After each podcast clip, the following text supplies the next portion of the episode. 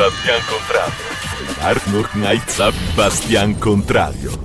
La perfezione, questa ingannatrice. Ellie The Worst con voi anche questa volta, pirati di ogni dove, di terra, di radio e di rete. Con voi una volta di più per salutarvi con un caloroso salute, come è ormai mio costume.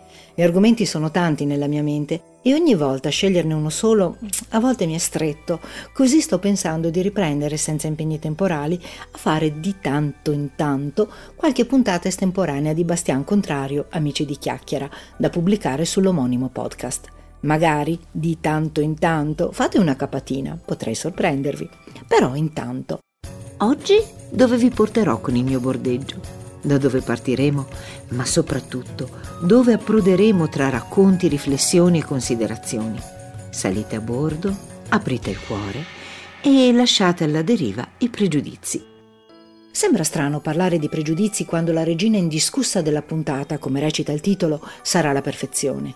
Chi non resta incantato e affascinato da linee pulite, eleganti, precise, chi non resta colpito da una pelle liscia, levigata, omogenea, chi non resta basito e frastornato davanti a una vera opera d'arte, chi non resta trasecolato, estasiato da una meccanica ineccepibile, chi non resta ben impressionato da una relazione presentata senza cancellature, senza sbavature, senza errori ortografici.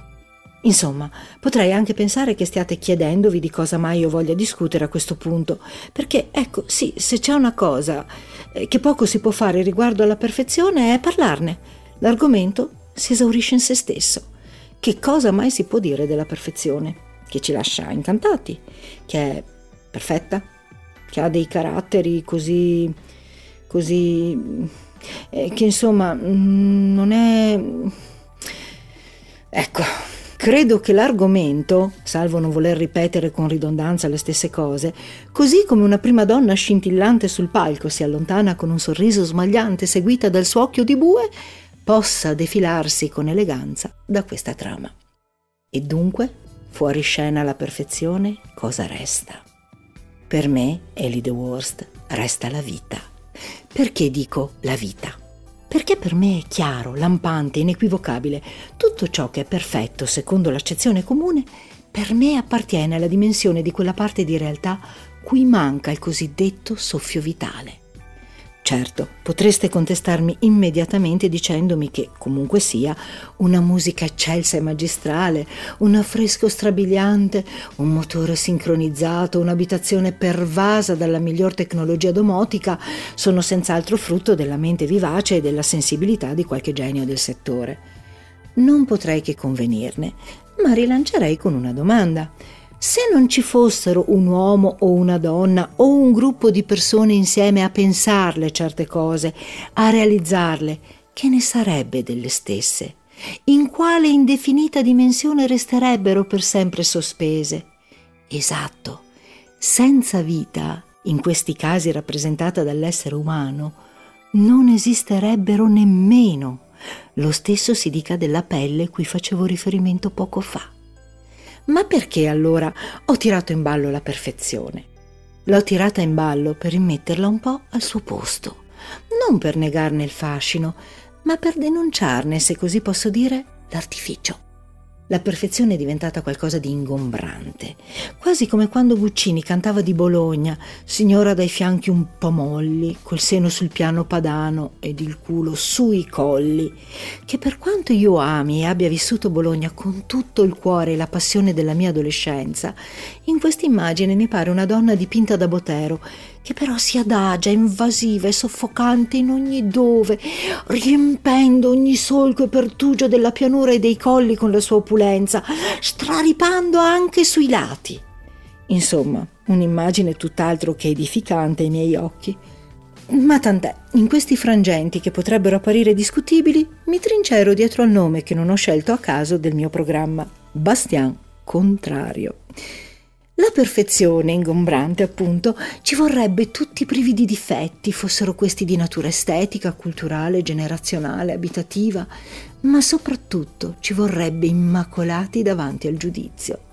Intanto c'è da chiedersi di chi sia questo giudizio e cosa voglia dire essere immacolati, Perché, e spero che questo sia chiaro per tutti, il maggior tranello del linguaggio è la sua soggettività interpretativa, tanto che persone con idee e ideologie diametralmente opposte spesso utilizzano esattamente gli stessi aggettivi per descrivere i propri punti di vista. Per me, personalmente, il giudizio è qualcosa dal quale mi sforzo costantemente di prendere le distanze, perché anche in questo caso è la vita a fare la reale differenza tra una situazione e l'altra. E se per immacolati si intende che qualcuno non ha mai sbagliato, beh, in questo caso la mia opinione parte da sé, senza filtri, e si sfrangia in tre possibili panorami. Il primo, il più improbabile, è rappresentato da qualcuno che manifesta spontaneamente la propria natura divina, ma mi ricordo immediatamente che nemmeno il Cristo o il Buddha hanno vestito vite esterne alla quotidianità concreta. Il secondo, che qualcuno sia rimasto talmente al di fuori dalla quotidianità, dai sentimenti, dalle emozioni e dalle umane fragilità ed esperienze, da essere più simile ad un robot che a un essere umano. Il terzo è più probabile che sia tutta una maledetta maschera. Forse vi chiederete perché abbia scelto questo argomento. È semplice. Non credo nella perfezione innata, ma credo nell'esperienza che trasforma. Sono stanca di etichette e di pregiudizi, sono stanca di buoni e cattivi, troppo spesso definiti chissà con quali criteri. Sono stanca di giudici autoeletti che non dimenticano nulla e che non perdonano. Sono stanca che alla vita non venga riconosciuta l'essenza di se stessa, il cambiamento. Sia chiaro, quando parlo di giudizio e di perdono o non perdono, non parlo di lasciare impuniti i reati, tantomeno quelli gravi, che tuttavia sembrano ancora avere margini di flessibilità superiori a quelli minori, ma parlo di permettere alle persone di fare quello che tutti facciamo, sbagliare e correggerci. Non è questo che fa anche il bambino quando impara a camminare, quando impara a parlare, quando impara a scrivere, a fare i conti, a giocare a palla, ad andare in bicicletta. Non è attraverso i nostri errori che evolviamo. Vedete, io sto cercando di osservare un po' il mondo e soprattutto mi rattristano le discriminazioni, di qualsiasi tipo esse siano, da quelle di confine a quelle di genere, a quelle religiose, più spesso bigotte che religiose, a quelle di appartenenza politica, a quelle razziali, che se non fossero dolorose mi farebbero pure sorridere, dal momento che di solito colpiscono in maniera prevalente gli africani, dai quali, secondo diverse letture che ho fatto, discendiamo tutti, a quelle nei confronti dei portatori di handicap e di tutte le minoranze in generale. Quello che mi lascia sterrefatta è che il nuovo millennio, il cui confine è stato ormai varcato, foriero come dovrebbe essere di novità, di benessere, di slancio verso il futuro. Caspita, siamo nel 2000! Quanti libri, film e fumetti ci hanno proiettato verso tempi e realtà inimmaginabili. Tutto tecnologico, tutto appianato. Al massimo, ahimè, ancora lotte di potere. Il resto tutto sdoganato. E invece sembra che si sia fatto il giro di boa, come se l'apice del benessere e del rispetto per l'essere umano, almeno per quanto riguarda l'Italia, si fosse esaurito verso la fine del secolo scorso. Dall'emancipazione sessuale all'essere tornate puttane, dal diritto alla maternità consapevole e scelta a chi impedisce il diritto all'aborto, come se abortire poi fosse cosa così facile e lieve per una donna, dai diritti dei lavoratori con malattie, permessi, ferie pagati, ai lavoratori a contratti determinati o a chiamata che rendono le persone schiave del lavoro e non più emancipate grazie al lavoro. E il problema è che in tutte queste situazioni che ho descritto, la percezione che ho è quella che tutte queste persone siano considerate sbagliate. Sbagliate agli occhi di qualcuno che si ritiene in qualche modo giudice senza titolo e senza toga delle vite degli altri, diventandone talvolta addirittura aguzzino. Sì, mi rendo conto che ho introdotto anche un altro argomento in puntata, ma procediamo.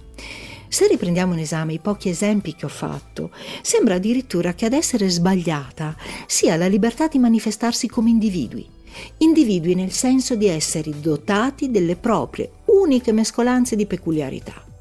Non esistono individui e vite uguali tra loro. Sembra banale dirlo, ma è così e troppo spesso non ci si pensa. Nemmeno gemelli omozigoti possono dire che le loro individualità, per quanto simili, sono identiche, perché le esperienze che fanno nella vita intrauterina e extrauterina non sono le stesse, perché le sensibilità non sono le stesse, perché nemmeno il braccio di mamma o di papà che li solleva da terra può essere lo stesso nel medesimo momento? Perché uno può cadere e rompersi la gamba e l'altro no, perché potrebbero avere insegnanti diverse, perché uno può essere più intelligente e l'altro più sensibile, uno più introverso e l'altro più estroverso. E forse essere individui unici per quanto parti inscindibili del tutto dell'universo è quasi un dovere oltre a una necessità interiore che non si è mai capito bene perché proprio coloro che maggiormente negano la libertà di azione e di pensiero degli altri siano anche coloro che più pretendono di esercitare invece la propria di libertà, anche a discapito della vita degli altri. Ma alla fine Cos'è questa libertà se non la manifestazione degli sforzi soggettivi, fatti in base alla propria condizione, al proprio vissuto, alla propria sensibilità, alla propria bruciante voglia e necessità di dare un senso alla propria vita, al desiderio inarrestabile di cercare di migliorare? Dunque, tutta questa perfezione che viene osannata, a cosa si riduce nella concretezza dei fatti? Oggettivamente, chi sbaglia e perché? Qual è la differenza tra l'errore e l'esperienza? O sono semplicemente fatti correlati tra loro? Ad esempio, e mi metto in gioco io, mio marito non è certo stato il mio primo amore se l'ho sposato a 43 anni, essendo già nonna. E no, non sono divorziata. Ho semplicemente scelto che una gravidanza per la quale non sarebbe stato il giusto tempo doveva andare avanti, perché mai avrei voluto negare a una vita l'occasione di manifestarsi. La mia domanda è, ho sbagliato ad innamorarmi troppo giovane quando non avevo esperienza per valutare chi avevo incontrato, come se poi i sentimenti fossero orientabili dalla mente. Oppure ho sbagliato a crescermi mia figlia con le forze mie e della mia famiglia e ad amarla con tutta me stessa? O ancora, ho sbagliato a non abortire, ovviamente in modo segreto, e a vestire i panni della brava ragazza di buona famiglia? Sia chiaro che non mi sono mai sentita sbagliata nella mia scelta e senza nemmeno pensarci, se mi trovassi ancora in quel momento, sceglierei di nuovo mia figlia e la mia storia. Ma tra le ipotesi che ho prospettato, chi potrebbe davvero dire se ci sia una via perfetta e senza macchia? Con quale titolo qualcuno avrebbe potuto indicarmi la via per la mia vita o giudicarmi per la direzione che ho preso? E da quale prospettiva? Per le mie amiche del tempo sono stata coraggiosa e in gamba, quindi perfetta, e sono diventate tutte zie della mia bambina. Per mia figlia, e la posso capire, sbagliata, perché le ho fatto vivere una vita incompleta affettivamente. Per la mia famiglia magari avrei potuto non restare incinta, ma meno male che non ho voluto sposare quel ragazzo. Per il prete, se mi fosse importato, sarebbe stato un bel dilemma. Peccatrice per aver fornicato o peccatrice se avessi abortito? Nomine Patris et Filii et Spiritus Sancti. Amen. Per le mie zie anziane, la vergogna della famiglia, la cugina da non far mai frequentare alle loro irreprensibili nipoti, che comunque hanno scelto strade ben diverse da quelle auspicate dalle zie. Quindi, come si può essere perfetti sotto tutti i riflettori di una vita?